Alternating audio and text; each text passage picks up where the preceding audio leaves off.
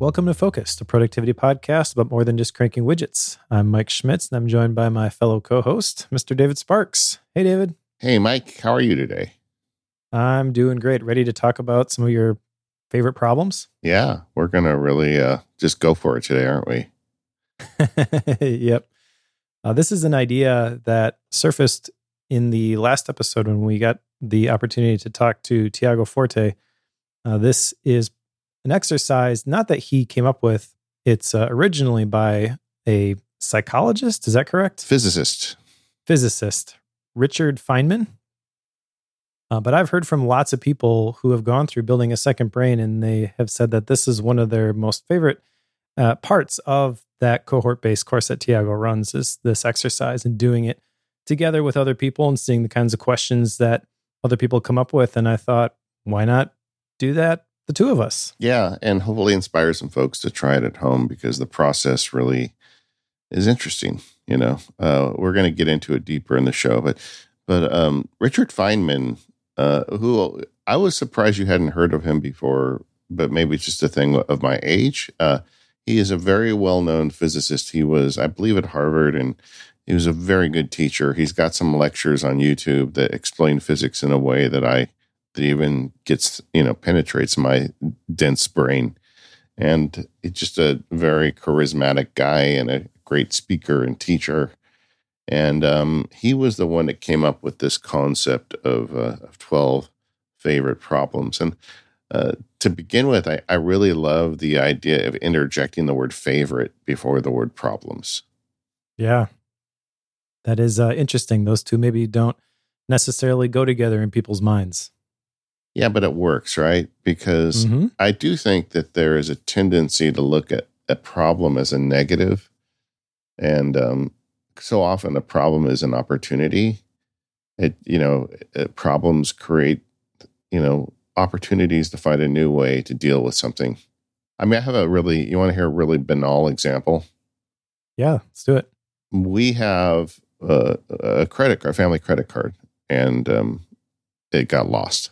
Yesterday, one of the kids had the credit card, lost it somewhere, tears, anger, everybody was upset. And I thought she was overreacting, but, I felt bad at the same time. But you have to cancel the card, and you realize that, you have like your gas bill and your electric bill, all the stuff that you have on, because we only have one credit card.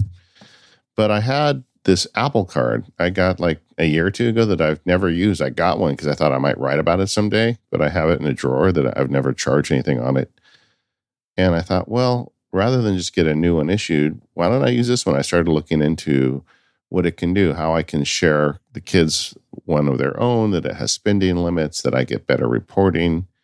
And there's a little problem that became a good opportunity to solve it in a better way and manage the money better in the family. I don't know. Maybe I'm like making too much out of that, but it was interesting to me that the whole thing started with tears and it ended with actually us having a better way to deal with a specific issue. No, I like that story. And to make your kids feel better, I did the same thing a couple of weeks ago. Yeah. So I understand all of the things that can be tied to a credit card and what a pain it is to change all that stuff over to a new card, but happens to the best of us. Yeah. Well, we also, to get techie for a minute, Daisy and I now have a shared Apple Note where we have a list of everything that we use the card number on. So if we ever have to do this again, It gets a lot easier. Yeah, but I want to just clarify real quickly here that the 12 favorite problems, this is not just learning to make the best of whatever situation. It's not finding the silver lining. It's not, the positive perspective changing stuff. It's really just these problems that you noodle on in your subconscious. And they're just kind of always there. You're not actively working on them very often, but they're always right there. And what happens is your brain is kind of thinking about these, even when you're not staring at the problem itself, even when you're doing something totally unrelated. And then because these favorite problems are so top of mind, what ends up happening is you end up connecting some dots and finding some better ways and new and interesting ways to overcome some of those obstacles. But it really has nothing to do with positive versus negative, stoicism, Ryan Holiday, overcoming the obstacles sort of a thing. It's just, what are you curious about? What are the things that push your buttons? And then you're kind of all, those things are always within arm's reach. Yeah. And it taps into this idea of the subconscious brain solving problems for you. I talked about this years ago on Mac Power Users on the Cooking Ideas show. And this is a practice that I use often where I have like MindNode or mind maps open on things I'm working on. And the trick is to only work on it in short bursts of time and come back to it. And it's like, suddenly you have ideas on how to solve the problem. And it wasn't because you sat there deliberately thinking about it, but you had this like as a background process, just running, collecting, thinking. And what Feynman's done here is kind of formalized it to something where you acknowledge what they are. And you say, no, these are the 12 that I'm going to be always filtering for as information comes at me. Yeah, why don't we share some of these quotes from Richard Feynman, because he probably explains it better than we can. And at this point, the one I put in here says, you have to keep a dozen of your favorite problems constantly present in your mind, although by and large, they will lay in a dormant state. And every time you hear a new trick or a new result, test it against each of your 12 problems to see whether it helps. And every once in a while, there will be a hit. And people will say, how did he do it? He must be a genius. Yeah. And that is the background processing you described with the cooking ideas that I feel is exactly what this is talking about. Yeah. And I get the impression that a lot of this, like some of the correspondence we found researching for today's show was him talking to graduate students, for instance. And a lot of this is related to science and the, you know, the ideas and concepts he was pursuing as a scientist. You know, 12 favorite problems would be 12, you know, mysteries he's trying to solve as a physicist. And suddenly he learns something about a completely different discipline, but it fits in to a puzzle piece to one of his 12. And you know, there is also science behind the advantage of interdisciplinary in getting to these issues. But I think that the world has taken these 12 favorite problems a lot broader.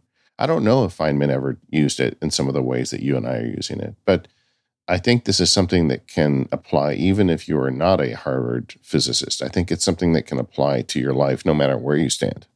I agree with you. In fact, when I was starting to research for this episode, I kind of anticipated I would be able to find a YouTube video by Richard Feynman explaining this exact thing, but you can't find that. You can find lectures that he's given, and he kind of talks around some of these concepts, but there's nothing explicitly 12 favorite problems by Richard Feynman. There's lots of other people who have written things about it, and they've taken that quote that I shared earlier and some of the other stuff that he's written online. One of my favorite resources I came across was this one by Farnam Street, which is the blog and the publisher behind the Great Mental Models books that we talked about. And he's got this whole big letter that's published where he's writing to one of his students. And what I love about this letter is there's a whole bunch of insights to be gleaned from this. One of the things as it pertains to 12 favorite problems is that no problem is too small or trivial if you can really do something about it. That was something you had mentioned in the outline. Yeah, I pulled that straight out of the letter. Yeah. But then when you think about that, that means that favorite problems, the right favorite problems are different for different people. And that's what I kind of like about this letter is he's basically apologizing to a former student for giving them a problem and instead of letting them discover their own. And then kind of rebuking them for picking a problem that isn't very exciting to them. And basically encouraging them to whatever it is that you're excited about, no matter how small it seems, you should be solving for that, and you should be helping other people to understand that. And that kind of reminded me of one of the core values at the ConvertKit company. I've been to the Craft and Commerce Conference, and they really do a great job with that. But they have, when you go to the conference, at least the last time I went, they have T-shirts that they give all attendees with one of the company core values on it. One of them is create every day. I've got one of those stickers on my iPad. But another one is teach everything that you know. And it's easy as a creator to think that, well, what I have to share, everybody knows this already. So I shouldn't be the one sharing this. Somebody who can speak better to this should be talking about this. And it's really an encouragement to remember that there are people who are just not quite as far on their journey as you are. And those are the people that you should be looking to help. Those are the problems that you should be thinking about solving. I mean, the only reason I even know about this idea of 12 favorite problems is because Tiago Forte took it from Feynman. You know, I mean, yep. The very process demonstrates that. But I do think the word favorite carries weight here. And that was one of the issues of this letter. We'll link it in the show notes of saying, you know, it has to be a problem that you're excited about, something that you want to solve, or you don't have a chance. I mean, I'm paraphrasing, but I really like this letter. There were a couple other quotes in here that stood out to me. And one of them is, I think, because we're going to ask you to do something at the end of the show, we want you to make your own 12 favorite problems. And finding out, how do you do that? You know, how do you find a problem that's worthy of the list? Something that's not so specific, like, you know, how do I get the horsetail to start growing again in the backyard? Because lately it's been drying out. Or something that's too broad, like, how do I accomplish world peace? You know, but you've got to find something in the middle. And he addresses this. He says, the worthwhile problems, this is a quote from Feynman, the worthwhile problems are ones you can really solve or help solve, the ones you can really contribute something to. A problem is grand in science if it lies before us unsolved, and we see some way for us to make some headway into it. So I do think when I went through this process, I really was mindful of that. And I tried to come up with problems that are specific enough that I can make, you know, progress on them, but they're also grand enough for me to feel like progress is worthwhile. Absolutely. That encapsulates it perfectly. They need to be something that are going to stretch you, but they're not going to be so far out of your reach that you get discouraged. Like, there's no way that I can possibly make a dent in that goal or objective, to use a different word for this. Like you mentioned, world peace, you know, that feels so unattainable for an individual. You got to be able to measure your own progress by the things that you're going to be doing as a response to these favorite questions or favorite problems. I almost said favorite questions there because I feel like that is another aspect of this, is that whatever problems you are trying to solve, they probably are going to end up in some way, shape, or form as questions that you ask yourself. I was reminded of the conversation that we had with Marc Champagne and asking better questions. And I feel like the right questions will naturally point you towards the right problems. I agree. And it's interesting. As I was working on this process, I started it as a document right after we did the interview with Tiago, and that's when we actually recorded quite early. So I've had like 3 in here, but I keep coming back to it. And originally they were just concepts, but eventually they all turned into questions, which is, I didn't really expect that, but I guess that's only natural. Another thing that I tried to do when I was going through and make mine is not throw myself softballs, in the sense that these are not problems that I can necessarily solve. These are problems that I could possibly solve. But almost every one of my 12 problems are ones that I may not pull off. Sure. And I think that's kind of important. I think that is important too. I'm kind of curious, do you think if you were to practice this consistently though, and you started off with the softball questions, do you feel like over time, as you ask yourself those questions, you would realize that I should be stretching myself a little bit more here? I don't know. I mean, this is a new practice to me. I do think for me, and we haven't even discussed this yet, but how do we judge ourselves on these now that we've gone through the process? I mean, it needs to be more than writing them down and talking about it on a microphone once. I think it needs to go into my monthly or quarterly review. And I think really the way I'm going to weigh progress is just with that term progress. You know, have I made progress on that? Some of these will end at some point, some of my problems. You know, I will find out whether I pulled it off or not. But some of them I think are going to take a while. And I'm just going to look at kind of a sense of progress. You know, the usual mantra from Sparky, don't be hard on yourself to see if you're making, you know if you're doing good on it or not. So that's what you should be judging.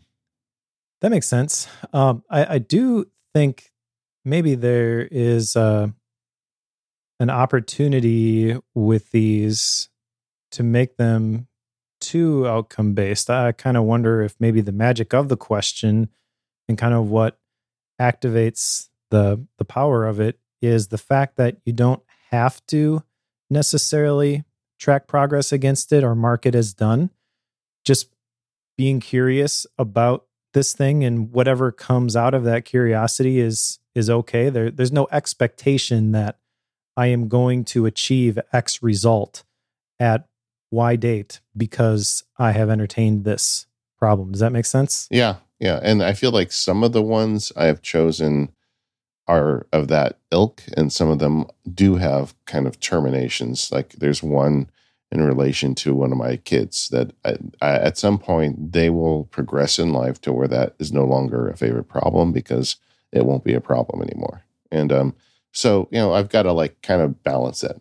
But I guess what we should do is start getting into the meat of this. Let's do it.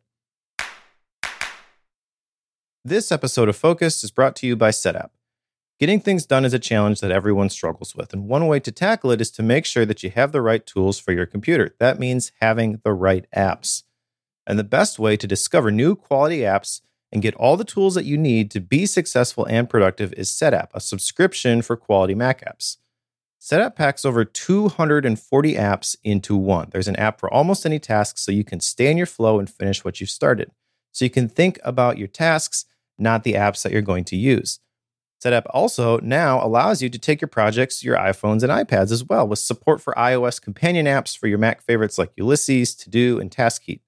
Plus, they have a dedicated curation team that only selects the highest quality applications, so you don't have to search for the best tools anymore. They're already in Setapp. Setapp is a great value. Instead of paying thousands of dollars for separate licenses, there's just one flat monthly fee. New apps are added to Setapp regularly, and updates are free, and all the apps are the full-featured pro versions.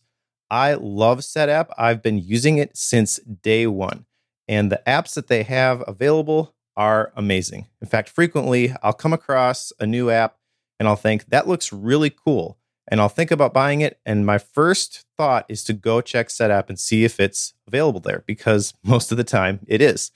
Some of my favorites include MindNode, which I use every single day for creating mind maps, CleanShot X, which allows me to do a whole lot more than the standard built-in screenshotting tools, like even create animated GIFs, and Dropzone, which is a menu bar app that I use to drag files into a shelf and then pull them into other applications like Obsidian.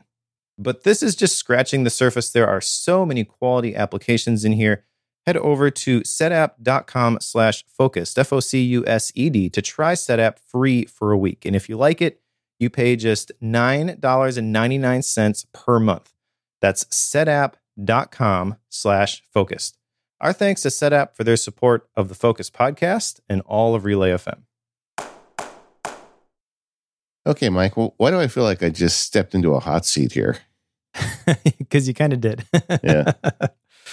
So, want to talk to us about some of your favorite problems? Yeah, when we decided to do this show, it seemed like a great idea, but here we go. Now the pressure's on. These are not. I'm not sugarcoating it. These are what I came up with. The process took me about 3 hours. If you add the time after the Tiago interview and the time over the last 3 or 4 days, and I did a lot of soul searching for this, and actually that I want to talk about that later. Just the experience of doing this, but I have 12, and they're not in order of importance, but they are kind of categorized by areas of my life. The first one for me is kind of and I don't know if I phrased it well, but here it is. How can I help people turn their technology into a force for positive change in their lives? And, when I decided to stop being a lawyer, it was because I felt like I had this calling with respect to MacSparky. Technology has made false promises to us. So many people are in worse shape in their lives because of technology instead of better. But if you know what you're doing with technology, you can actually, take advantage of it and, do the things that are important to you and to have time to enjoy your life. I feel like there is a recipe there for people. And that's the reason I'm doing all this. That's the reason I stopped being a lawyer. It's the reason why I'm doing all this MacSparky stuff, is I want to give people the tools to make that happen for themselves. So that is kind of my sense of purpose. And if you read anything I've written the last 6 months with this big transition in my life, that's basically what I've said. So that's my number one favorite problem, in that, like, how do I do that better? How can I help people do that? And everything that I see really does get filtered through that. When I learn of some new app or some new technique, or when I hear about something somebody's doing, I do think, is this something I can use to help further that goal of helping people make technology work for them instead of against them? I love this question. This is, I agree. This is the MacSparky question. But what I love about this is the overlap of the different areas of what you do and how you've kind of condensed that into a single sentence. But then also the question format of this kind of provokes opening and recognition of other opportunities that you can use to connect things that you could be doing into this purpose. I have a similar thing like this, not in my questions. I maybe should have done that. I like what you did there. I may modify mine, but I have this concept I call a life theme, and I do filter everything through a connection to that life theme. And basically what you've done is you've turned that into a question. Yeah. Yeah. It's my filter. Like, if I'm going to ask a guest on a show, can they help with this problem? If I'm going to decide to make a field guide, if I'm going to make content for the labs members, this is the big filter for me. And it's funny, because this has always been lurking in the stuff I've done, but only by forcing myself to focus on one thing have I got the clarity out of this that I needed. It's relieving. A lot of this stuff we were reading from people talking about 12 questions, talked about how you use your 12 questions to find your purpose. Whereas I feel at this point in the universe, I know my purpose. I don't need to figure it out. I just need to execute on it now, which made, I think, this whole process a lot easier for me. Isn't that amazing though? We'll go on to the next question here after this, but you mentioned you've been doing this for a long time. You've been creating very specific content for a very long time. And then just the act of going through this exercise brings the clarity, even though you kind of knew this stuff all connects in some way, shape, or form, right? There's probably a lot of people in that situation. I know I've been there before, where you have this vague idea of how these things all connect. But when you force yourself to stare at something and actually connect it, it's kind of amazing, the momentum that can come from that. Yeah, well, for me, it actually came at the moment that I decided to stop practicing law, because this is more important to me. That's kind of the focal moment for me. But this is, this is number one for me for a reason. Number two, how do I continue to make content that helps and interests people? One of the things I'm doing now is I'm making my living by teaching and helping people learn about stuff. If people aren't interested in what I'm doing, then I no longer make a living, and I've given up my other career. So this is a problem of mine. It's a favorite problem. I don't really feel negative about it, but it does motivate me to find new ways to find interesting and helpful content. And the words interesting and helpful were deliberate. It took me a while to figure out, original draft is, how do I make content that interests people? Well, that's not really true. There's plenty of content that interests people that I'm not interested in sharing. Mm-hmm. I wanted it to be helpful, but it also needs to be interesting. Helpful for the purpose of, the big goal, the big purpose of helping people, and it needs to be helpful, and then interesting so they'll pay attention to it. So that was how I kind of came up with that one.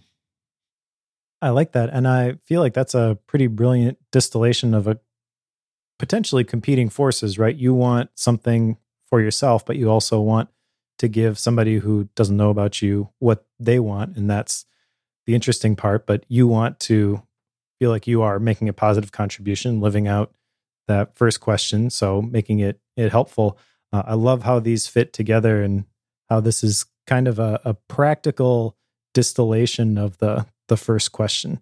It seems like this is the kind of thing you could very easily put on a checklist for everything that, you know, you get an idea for something you want to make and you check the box, is this interesting or is this helpful? And if it doesn't check one of those boxes, then, you know, it again, a filter. So you decide not to do it. Yeah. It needs to check both boxes, really. Yep, exactly. It's always felt to me kind of like the secret agenda of MacSparky is to make people better at this stuff in a way that is not, you know, I don't want to get into it all again, but, you know, technology, it wants your attention. It doesn't want to help you anymore. So I feel like there's a way around it. And so this all kind of ties in.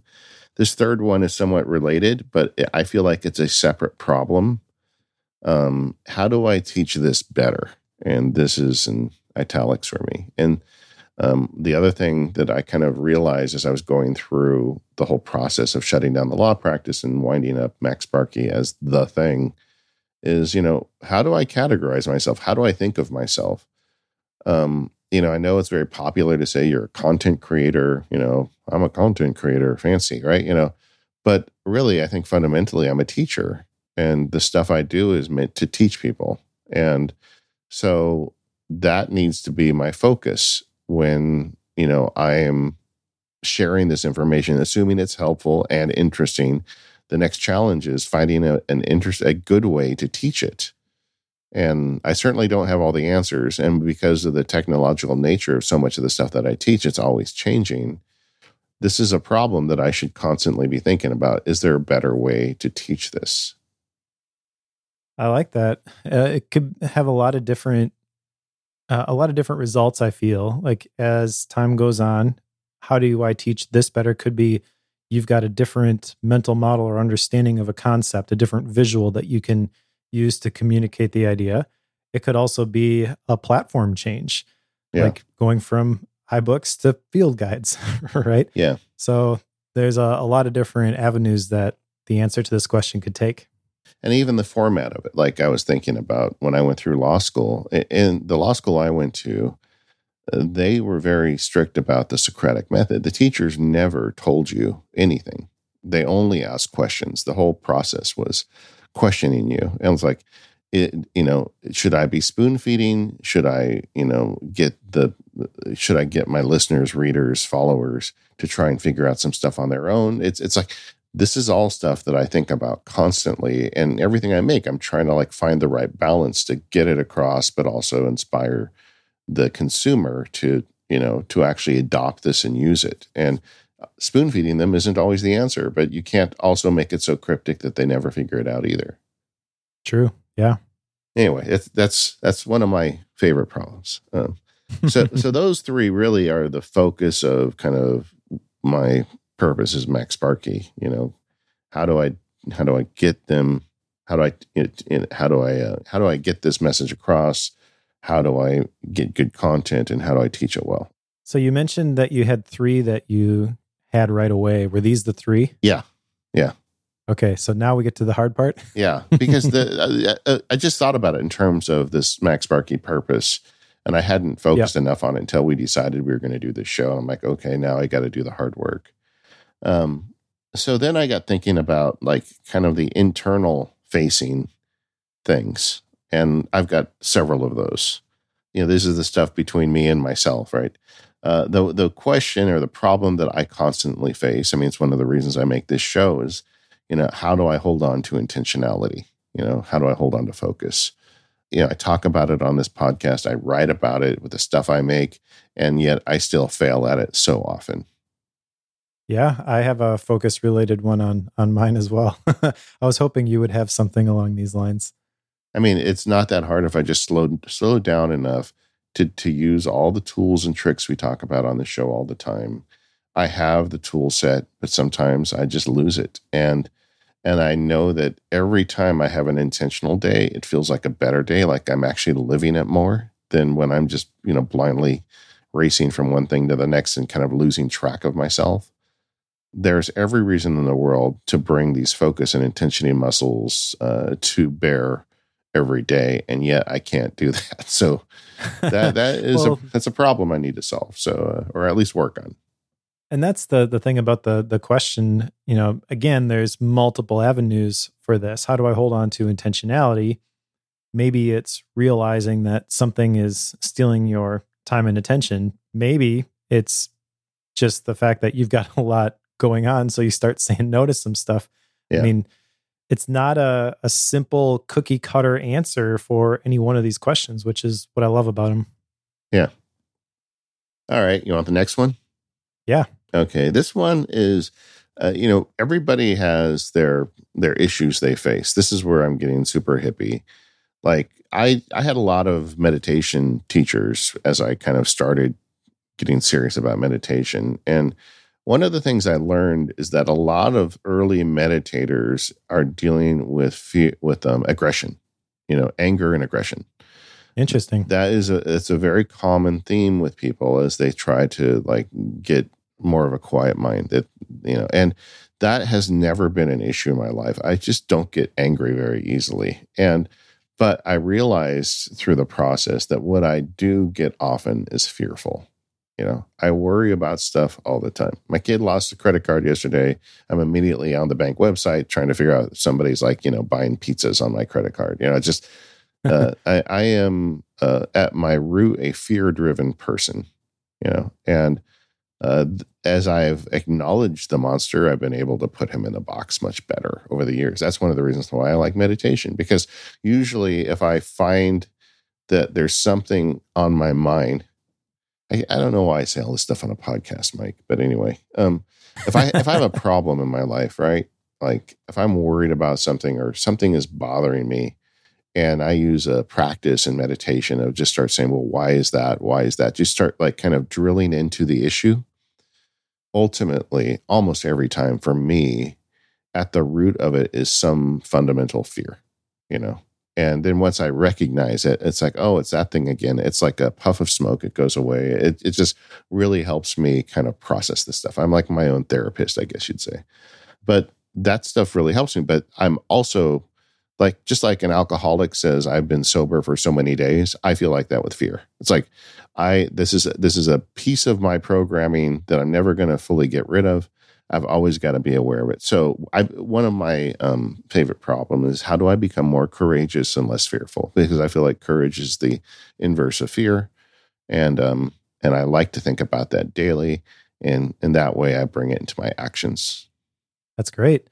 And the big thing from this, it sounds like, is just the awareness aspect of it. So Again, back to the point about the tracking your progress in these things, like, you really just want any sort of movement in the right direction with this one, right? That's really the purpose of this, is bringing awareness to the fact that this is my default state.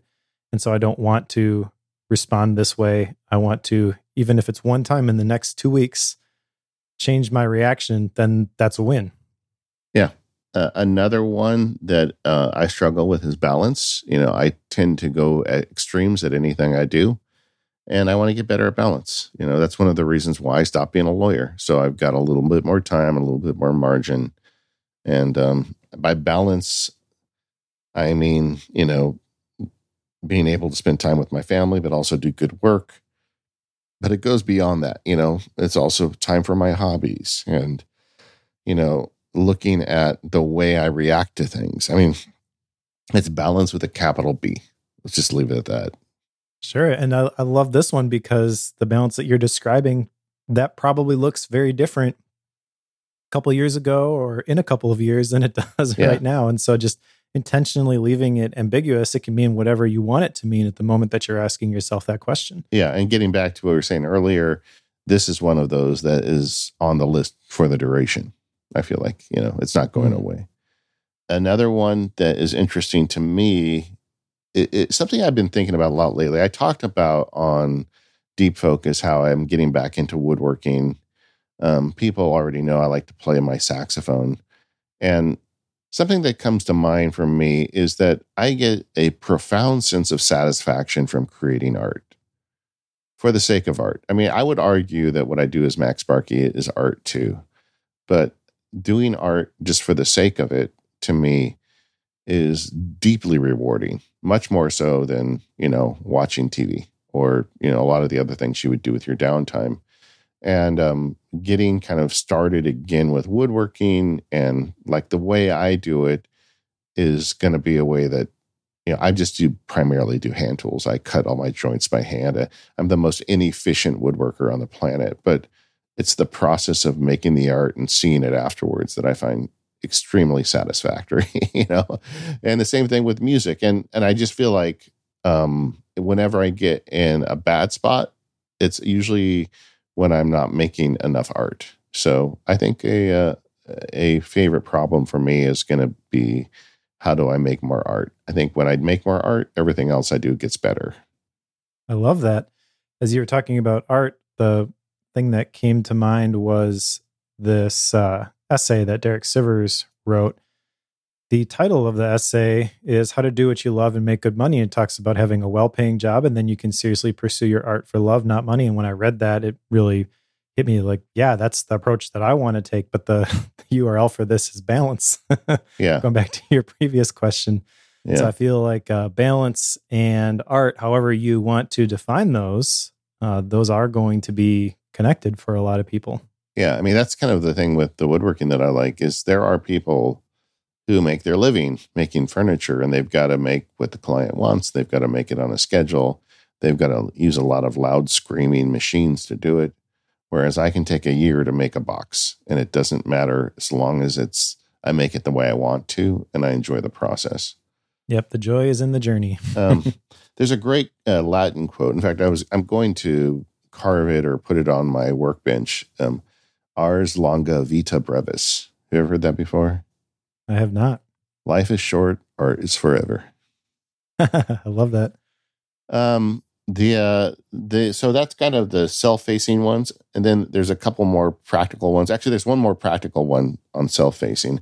And this is a temporary problem for me, but it's an interesting and favorite problem of mine is I'm really getting serious about this idea of a sabbatical. I mean, we've had guests on the show. We've talked about on the show. You know, just yesterday I read about Jason Kotke's on a sabbatical now.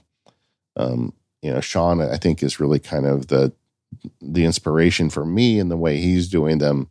I'm not talking about the, you know, formalized university sabbatical process, but a way for me, and frankly, I'm not thinking about a year off and thinking about a week off once in a while where I just have a week that's not scheduled. I haven't really done it yet. You know, I tried to do one back when I was still a lawyer, and it kind of worked, but it really wasn't a true sabbatical because of the nature of my life at the time. I'm still in the middle of a big transition, so I don't really feel like I can do it right now, but I'm working towards it. And it's something that like I am actively working toward. And I know some of the listeners don't like to hear about this stuff. It sounds too internet, you know, geek, nerdy, but I think it would be really helpful once in a while to just like step away for a little while. Totally agree. Yeah. All right. So another problem I have, favorite problem, and this one has just been inspired with the long arc of my life is I feel like right now at this point in my life, I've done a better job with this one than ever. And so I want to acknowledge it and keep working on it. And how do I find uplifters and escape bring downers? Did you get that one? Yeah. Yeah. Okay. I like it. Yeah. At some points in my life, I had way too many bring downers. And now I'm surrounded by all these uplifters, you know, and I think about my friends like you and some of our other friends that I talk to. And I always leave the conversation feeling better about the world and myself. And those are the kind of people that I need around me. They feed me, you know, and, that is a favorite problem. And it kind of impacts who I decide to spend my time with. I'm not going to get in arguments with bring downers. I'm not going to fight with them, but I'm going to run from them. Yeah, it's not worth it. I remember doing an exercise one time where I made a list of all the people that I regularly interacted with, and I rated them from +++ to -- based on when I think about a standard interaction with this person. Are they bringing me life, or are they sucking life out of me? And that's maybe a terrible way to think about it, but basically what I want, and it's not like I'm going to stop talking to the people who every time I talk to them, they want something from me, but I'm going to recognize that going in, and I'm going to do everything I can to be around the people who are the uplifters, as you're talking about. Yeah. And for my last three, I have some problems that are specific to specific people. You know, the three most important people in my life are my wife and my two daughters. And with each one of them, I'm currently facing some transitionary problems. Like the Sparks household is in a state of transition now, like never before, with me like giving up being a lawyer and making this big transition. And then with my wife, we are transitioning our relationship as our kids are growing up on us. You know, for so many years, we were a parental corporation, right? I mean, that's part of raising kids. They take over and they are the most important thing in your life. But my kids are getting to an age where they don't need us as much, and we're transitioning to that. And if you know anybody that's gone through this, they call it empty nest syndrome. A lot of people get divorced when their kids grow up because they don't have anything in common anymore. And, you know, we fought against that the whole time. We still have a great relationship. I'm not in jeopardy of divorce here. But as we make this transition, I want to do it artfully. You know, I want our relationship to grow in different ways. And she's going back to work again. So I'm like doing a bunch of stuff for her because I want her life to be easier. You know, I'm doing more laundry and stuff like that. And I just want to figure out how to make this transition work. That's a favorite problem of mine right now as we go through this. I love this. I've got several of mine which are related to my significant other and my kids as well. And just to clarify, people are not problems to be solved. Yeah, but I'm not talking about her being the problem, but the problem is a transition that is happening. And if I do it mindfully, we can make it better. You know, I want to come out of this better than I went into it, you know. And exactly. Yep. The other problem I have two daughters, and the one that's on my mind right now is my youngest daughter, who is in school to be a playwright, and she's doing really well and winning awards, and I'm very proud of her. But I have a job to launch a playwright into the world, and I want her to be able to do her art, but I also want her to be able to eat, you know? And, you know, like, how do I help her and guide her in a way that she has the option for the rest of her life to do what she loves? And, you know, I can't, you know, I'm going to be gone one day, you know, I'm not going to be able to support her forever. So how do we figure that out in a way that she gets to do what she loves, but also, you know, stick with it? You know, a lot of people that get degrees like that end up, you know, out of them, not from choice, but out of necessity. And I don't want her to ever have to face that. So I'm thinking about that. I talk to her about it. I give her books, and we, you know, all the things that you could imagine I would be doing, I'm doing. And then I have the opposite challenge with my other daughter, who just launched. I mean, she finished her master's. She got her first job. She's a high school teacher starting in the fall. And I need to do the opposite with her, because I've spent all this time getting her ready for launch. Now that she's launched, my challenge is I have to figure out how to let her go into the world and make a bunch of mistakes, just like I did, just like you did, you know, and I have to take more of a hands-off approach and be there for her when she needs me, but really let her get into some scrapes and get out of them if she's going to make this work. And that's almost harder, you know, right? I can imagine. Yeah, I'm not quite there yet, but that is one of the things I am least looking forward to.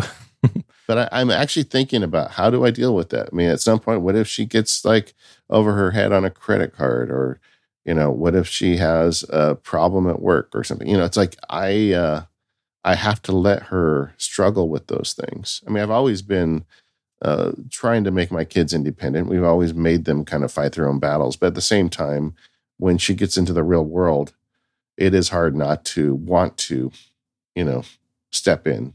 And I think the answer is to not. And I've got to figure that out. That's a problem for me to solve, not for her. Right. Your role is kind of changing a little bit, and figuring out where those boundaries are going to be and how best to play the new role, and also figuring out where it complements where she's at in her own journey. That's a lot going on. Yeah. So for like taking those three together, my favorite problems right now are transitions in my family, and help doing what I can to make them as good as possible for each person. This episode of the Focused Podcast is brought to you by NetSuite. Go to netsuite.com/focused for the leading integrated cloud business software suite and get a special one-of-a-kind financing offer. This is it, the putt to win the tournament. If you sink it, the championship is yours. But on your backswing, your hat falls over your eyes. Is that how you're running your business? Poor visibility because you're still relying on spreadsheets and outdated finance software? To see the full picture, you need to upgrade to NetSuite by Oracle. NetSuite is the #1 cloud financial system to power your growth. With visibility and control of your financials, inventory, HR, planning and budgeting, and more, NetSuite is everything you need to grow all in one place. With NetSuite, you can automate your processes and close your books in no time while staying well ahead of your competition, and 93% of surveyed businesses increased their visibility and control after upgrading to NetSuite. Over 29,000 businesses already use NetSuite. Why aren't you using it too? Go to netsuite.com/focus. NetSuite has a new financing program for those ready to upgrade. Just go to netsuite.com/focused. Head to netsuite.com/focused for this special one-of-a-kind financing offer on the #1 financial system for growing businesses. netsuite.com/focused is the link. Go check it out. Our thanks to NetSuite for their support of the Focused Podcast and all of Relay FM.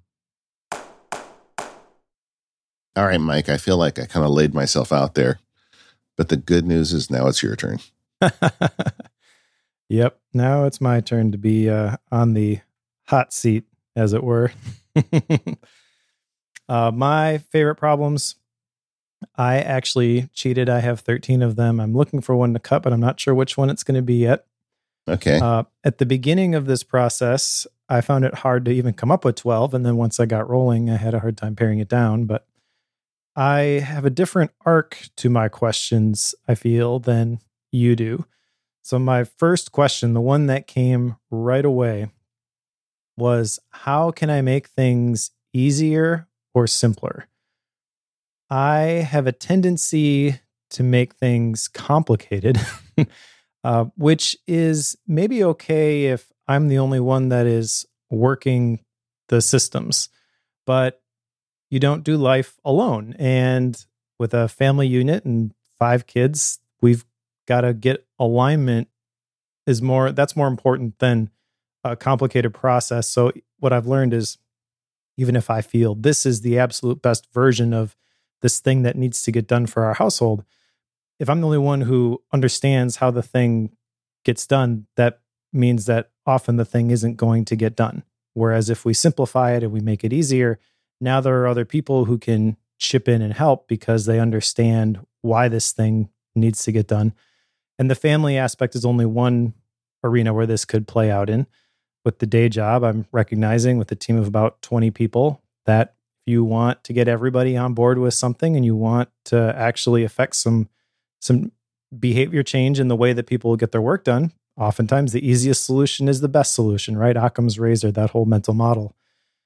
So I don't want to approach a problem from, okay, I'm going to start from scratch and let's figure out what the simplest thing is. This question is more taking the things that are already there. So recognizing the systems that are in place. How does the thing currently get done? And then this question is really, how can I make that thing even just a little bit easier or simpler so that it doesn't require as much effort to do it? Okay, so can I just tell you when I saw that, I'm like, yes. How did I not think of this? I mean, we came up with our list independently. I just kind of pasted in. And I didn't realize that's such a great question. Just the whole idea of how would this be easy? What if this were easier kind of mentality is something so many of us, myself included, need to fold into the system. Yeah, I am sorely tempted to have 13 now as well. Well, I guess the revelation for me on this question and why it was so important is that oftentimes the thing that gets in the way of success, how I have defined it personally and professionally, is often me. It's not other people. Yeah. It's easy to point to things that other people do and say, oh, well, that's the reason that this didn't work. But I've learned to shift my perspective over the years. And instead of finding fault in somebody else for doing something, I kind of by default now will look at myself and say, you know, I don't really even care if what they did was wrong. What did I do in this situation that was wrong? And how can I fix this for myself? So recognizing that I am my own worst enemy when it comes to progress a lot of times. Yeah, I like it. I like it. That's a good one. You started off strong, my friend. All right. The next one is, how can I live with more meaning? And this is sort of open-ended. I've got one further down, which maybe I'll talk about this one too. So, because these kind of complement each other. How can I live out my life theme? We talked about this earlier. So the life theme, that really is the thing that brings meaning to my life. And that is a distillation of my vision for my ideal future, what I want my life to look like, and the core values that I've identified and we've identified as a family into a single sentence. So for me, that is my life theme. Helping people answer the question, why am I here? By inspiring, encouraging, and teaching them to connect to their calling, discover their destiny, live a life they were created for. And everything that I do personally and professionally, I try to filter through that life theme. And if it's not connected to that life theme, I have a very hard time doing it for very long because I quickly lose motivation. I just see what's the point, right? So how can I live out my life theme and how can I live with more meaning on the surface can kind of be the same question, but I feel like they are a little bit different because how can I live with more meaning? I can find meaning in the moment. You know, if I'm in this situation and these are the people that I'm around, how can I live with more meaning is very different than zooming out. How can I change on a broad scale? You know, how can I make a bigger impact with by living out my life theme? Does that make sense? Yeah, it does. But I tell you, I worry about these in a little bit because I feel like they're a little too broad. Sure. What do you know where I'm coming from? I mean, it just feels like they're so broad that I mean, everybody's got to choose their own questions. You can't really do this wrong, but do you worry about that? I don't know. I think between those two, if I had to cut one and get it down to 12, I would cut how can I live out my life theme? Because that I think is kind of answered with this previous one of how can I live with more meaning? And like I said, that one changes depending on the situation. If I am in a scenario and I'm at that point, you know, I am doing the thing that is in front of me. If I'm at church or out to eat with my wife and another couple, you know, how can I live with more meaning in that moment looks very different than when I am doing my weekly review and spending thinking time at home. And I think you could also argue that you know, your life theme question is answered by the other 12 questions. Yes, I agree with that too. Yep. So maybe that's the one that I should cut. I don't know. But I do think the real thing here is how do I instill more meaning into the things that I'm doing? How do I feel like I am making the most of the time, talent, energy, resources that I have available to me? The next question is more practical, I would say, and that is how can I create more and consume less? Tiago talked about this in Building a Second Brain, and I instantly latched onto it because this is something that I'm very passionate about.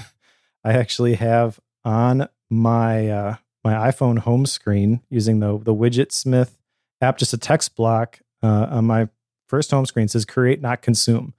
Because when I pick up my phone, I want a little nudge in the right direction. You know, don't go just surf the endless feeds. Don't dip into the infinity pools. You came here for a reason. Do that thing.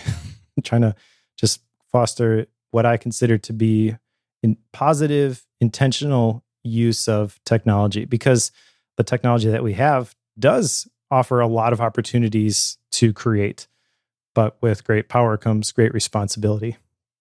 I think this is like your favorite problem because you talk about this a lot. And I feel like this is something that you're passionate about, not just for yourself, but for others.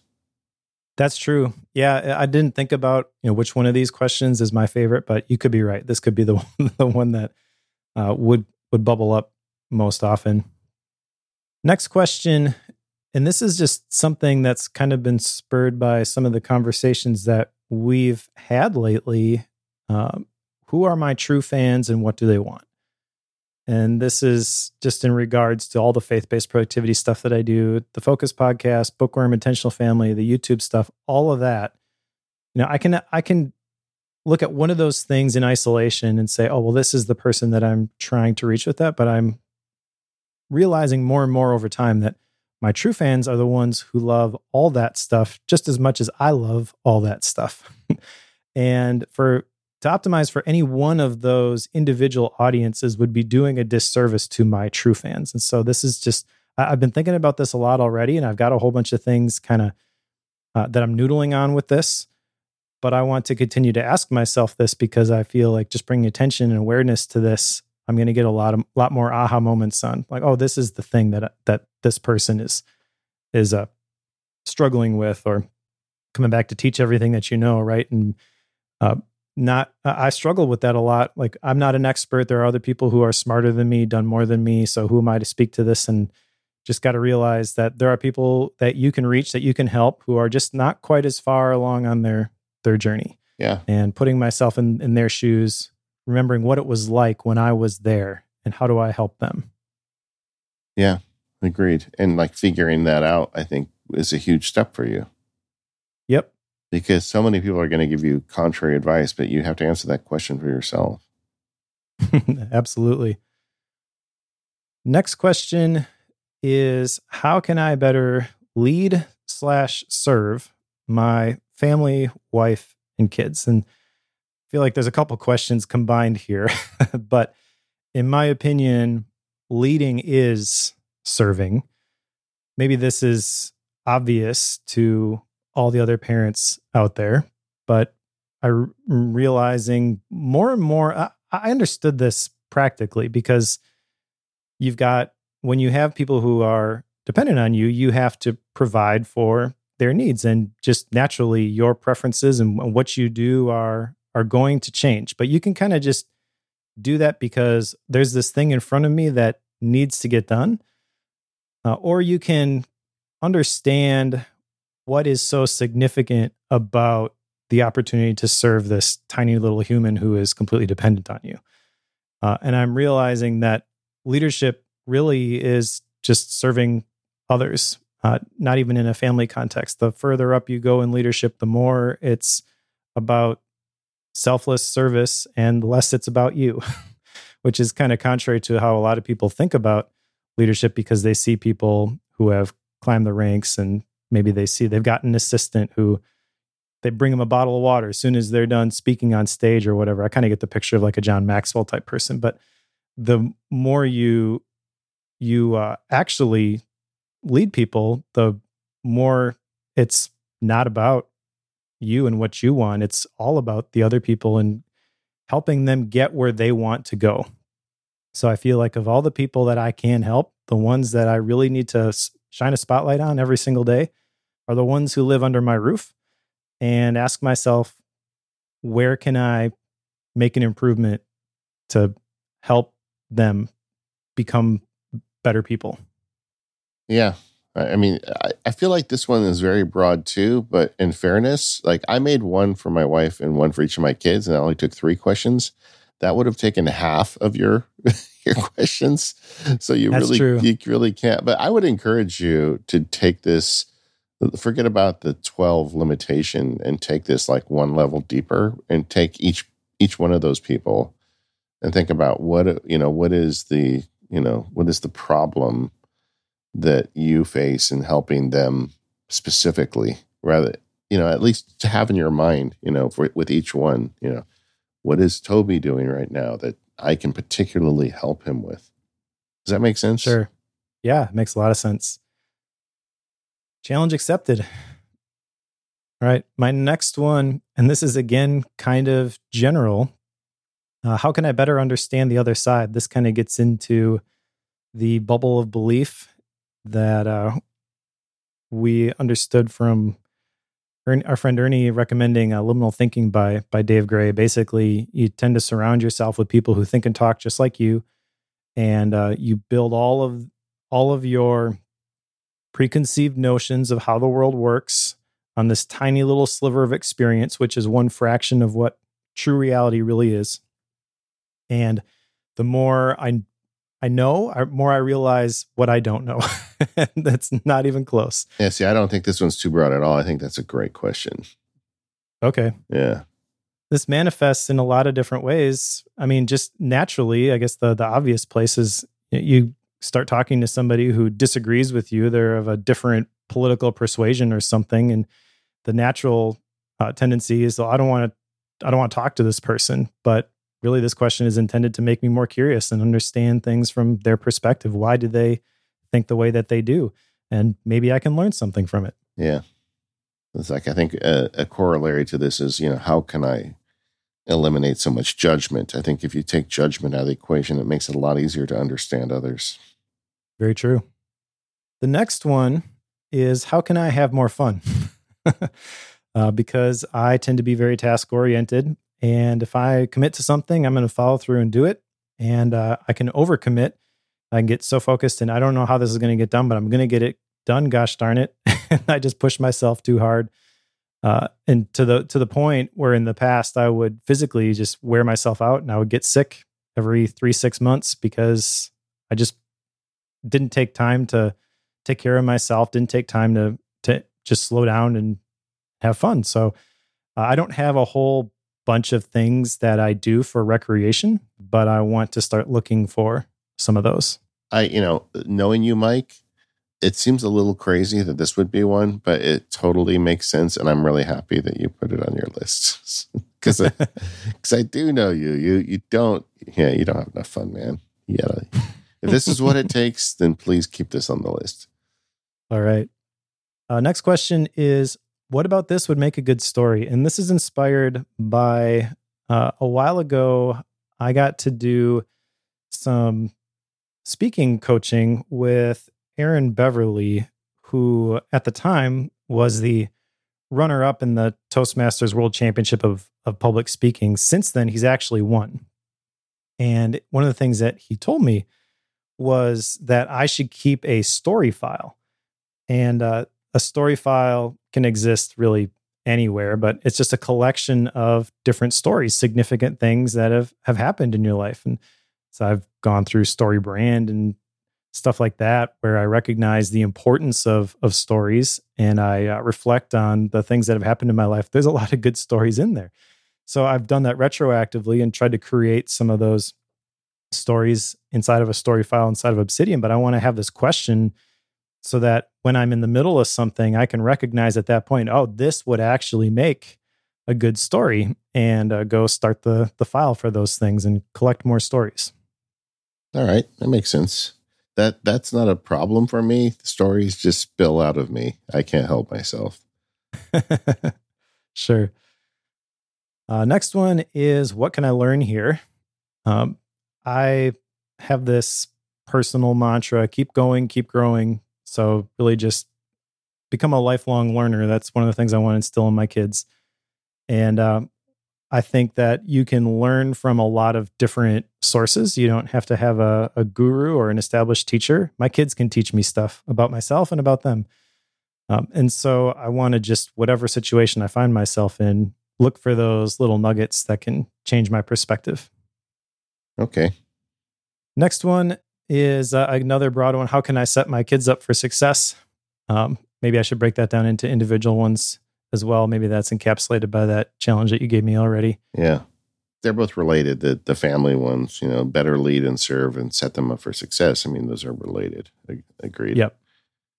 Next one is, how can I leave my dent in the universe, from the Steve Jobs quote. I added this one because I was inspired by that quote the first time that I heard it. And I remember at that point thinking to myself, oh, this is how I'm going to leave my dent in the universe. And I have discovered over time that the way that I would answer that question has changed and evolved. And so I want to just constantly be asking myself this one, not because I expect a huge shift frequently when I ask it, but I want to be looking for those tipping points in my, say, creative career in order to do that. Yeah. And then the last one, how can I focus on what really matters? That one is pretty self-explanatory, I feel. How do I keep the main thing the main thing?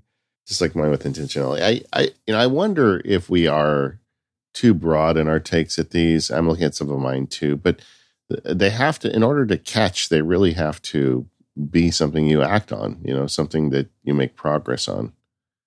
I find all of this fascinating, and I think you've got a pretty good list here, Mike.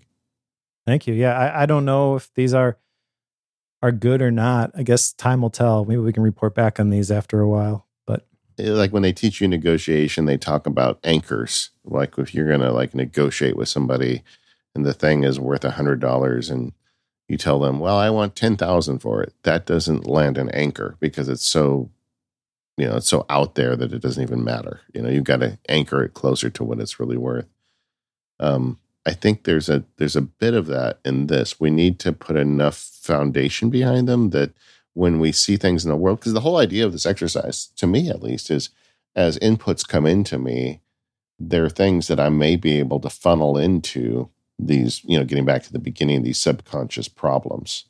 It's like I see a thing about, like I saw a thing about youth theater recently, and I'm like, oh, you know what? That would be a great thing to direct youth theater if you're a playwright. It allows you to make some money, you know, and lets you write your plays. And, you know, so it's like that goes into through the system down to Sarah, right? And of course she'd already figured that out. She didn't need to hear it from me, but but that's a kind of, you know, it's like the problems have to be solid enough that when an input comes in, there's a clear path to something. This episode of Focus is brought to you by Squarespace, which is the all-in-one platform for building your brand and growing your business online. You can stand out with a beautiful website, engage with your audience, and sell just about anything, your products, services, even the content that you create. Squarespace has got you covered. With Squarespace, you can sell your products on an online store. Whether you sell physical or digital products, Squarespace has the tools that you need to start selling online.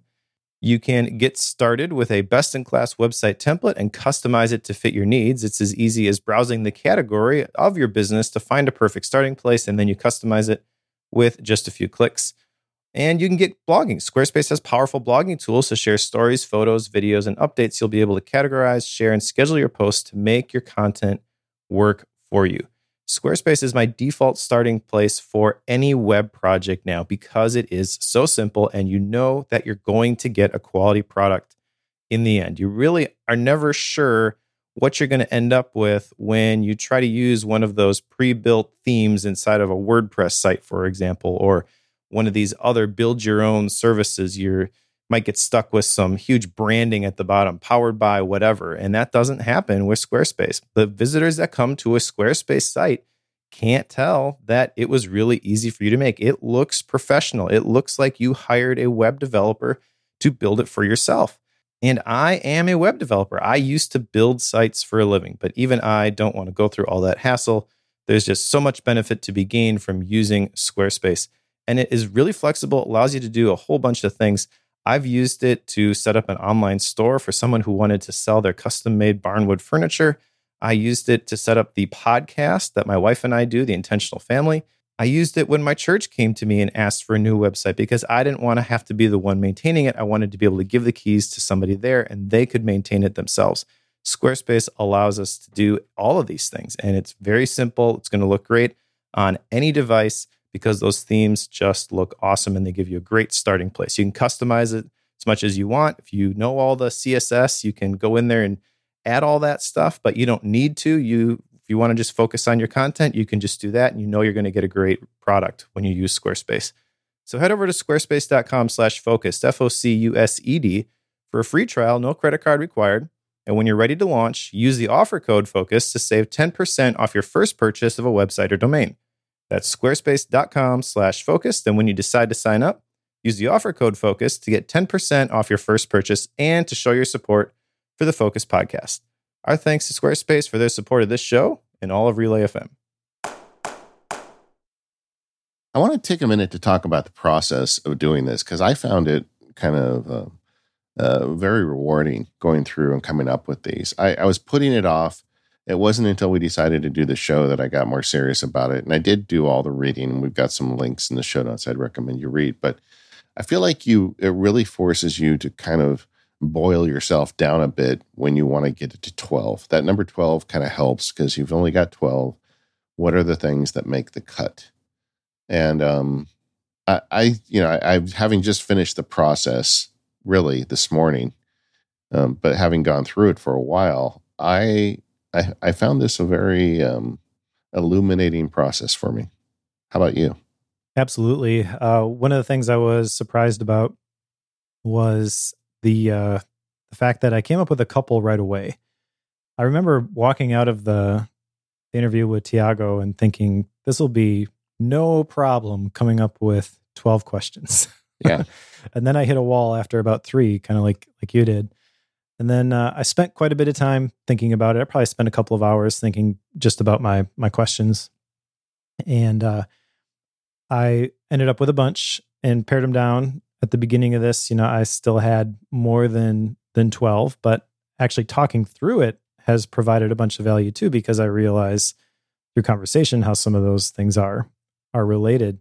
But I agree that these need to, in order to qualify for your favorite problems, they need to be connected to the things that are important to you. One of the visuals that I found in doing some research for this is these questions that you ask. And then those questions actually direct the ideas that are coming at you towards your favorite problems. And I have found that absolutely to be the case. Since I have identified these, there'll be things that are bouncing around in my brain.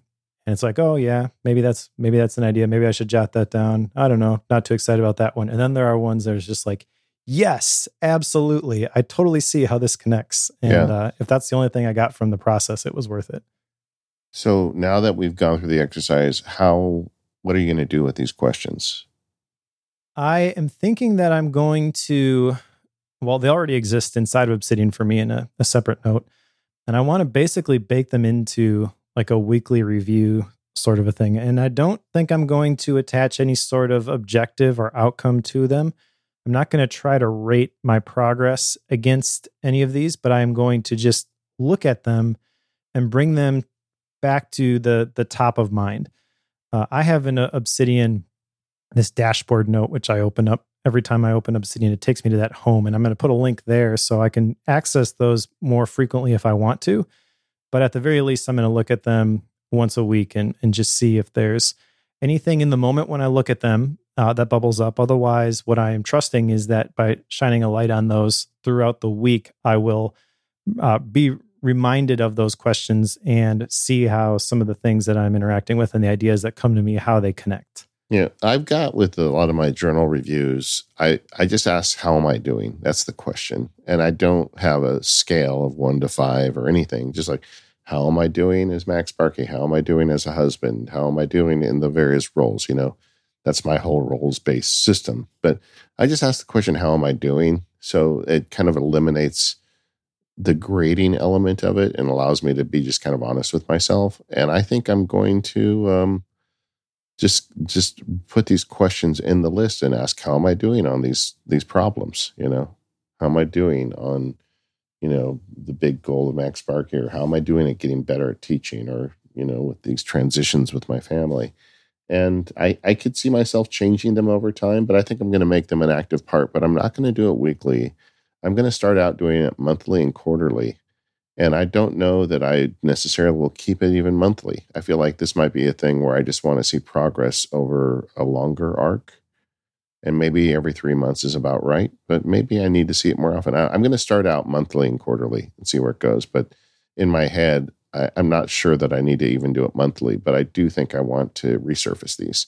And I also want a process where I go back and look at them and figure out if these are still the 12 favorite problems. Like, I could see a time when, some of these transitionary problems or, with my family are going to be solved, and they're no longer a favorite problem because they're just not on the table anymore.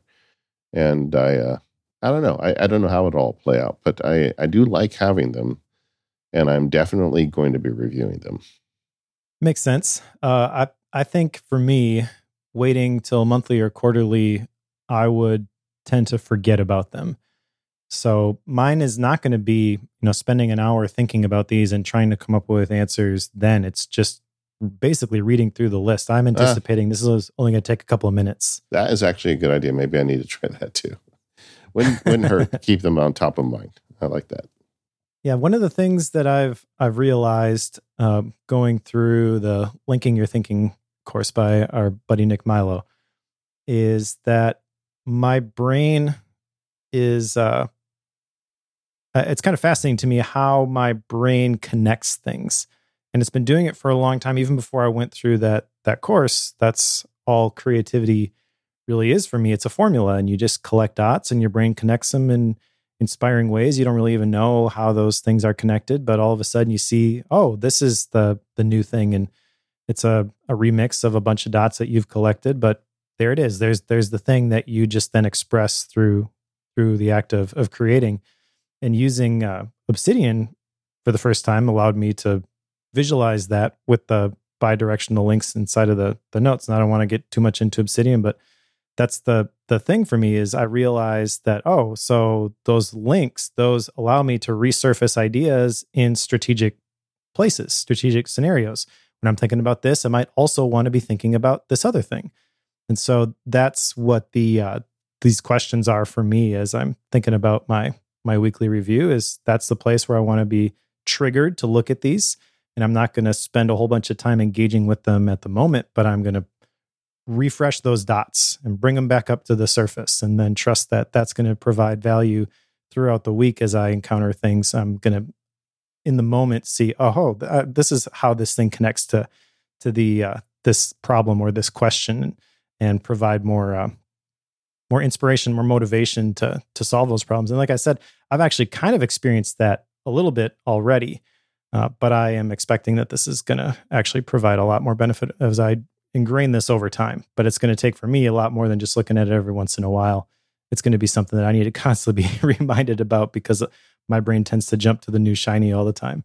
You know, an interesting idea I had while I was listening to you is I could write a script. I could even make a shortcut that just gives me a random one from this list anytime I push a button.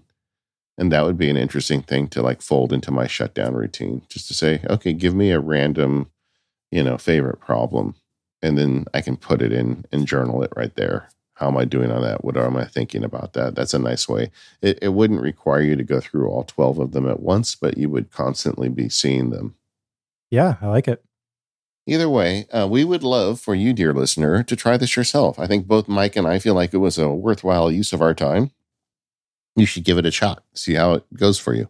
Maybe it can help you make some progress on the stuff that's important to you, or even get you a little bit more, identified with yourself. And check it out. If you do decide to do it, an excellent place to share the process would be over at talk.macpowerusers.com in the focused forum. A lot of nice, helpful people there. You don't have to lay yourself bare as Mike and I have done today, and we're not asking you to do that. But I would like to hear if you've gone through the process and what worked for you and what didn't. Maybe we'll follow up on this in a future episode. I would definitely recommend it. How about you, Mike? Absolutely. And just a couple of quick tips, I guess, as we wrap up this episode. Some of the things that I was thinking about as I was trying to figure out what my questions were or my problems were going to be are just, what are you curious about? What intrigues you? What sort of things have you always come back to and pursued? Or what puzzles you? What are you generally interested in figuring out about life and society? Or what is a problem that just keeps coming back? Maybe you solved it at one point in your life, but it comes back up as a slightly different version of it. It keeps coming up and you just can't stop thinking about those things. Those are all kind of clues that you can use to help identify your own favorite problems. Well, we are the Focus Podcast. You can find us at relay.fm/focused. Thank you to our sponsors, Setapp, NetSuite, and Squarespace. We'll see you next time.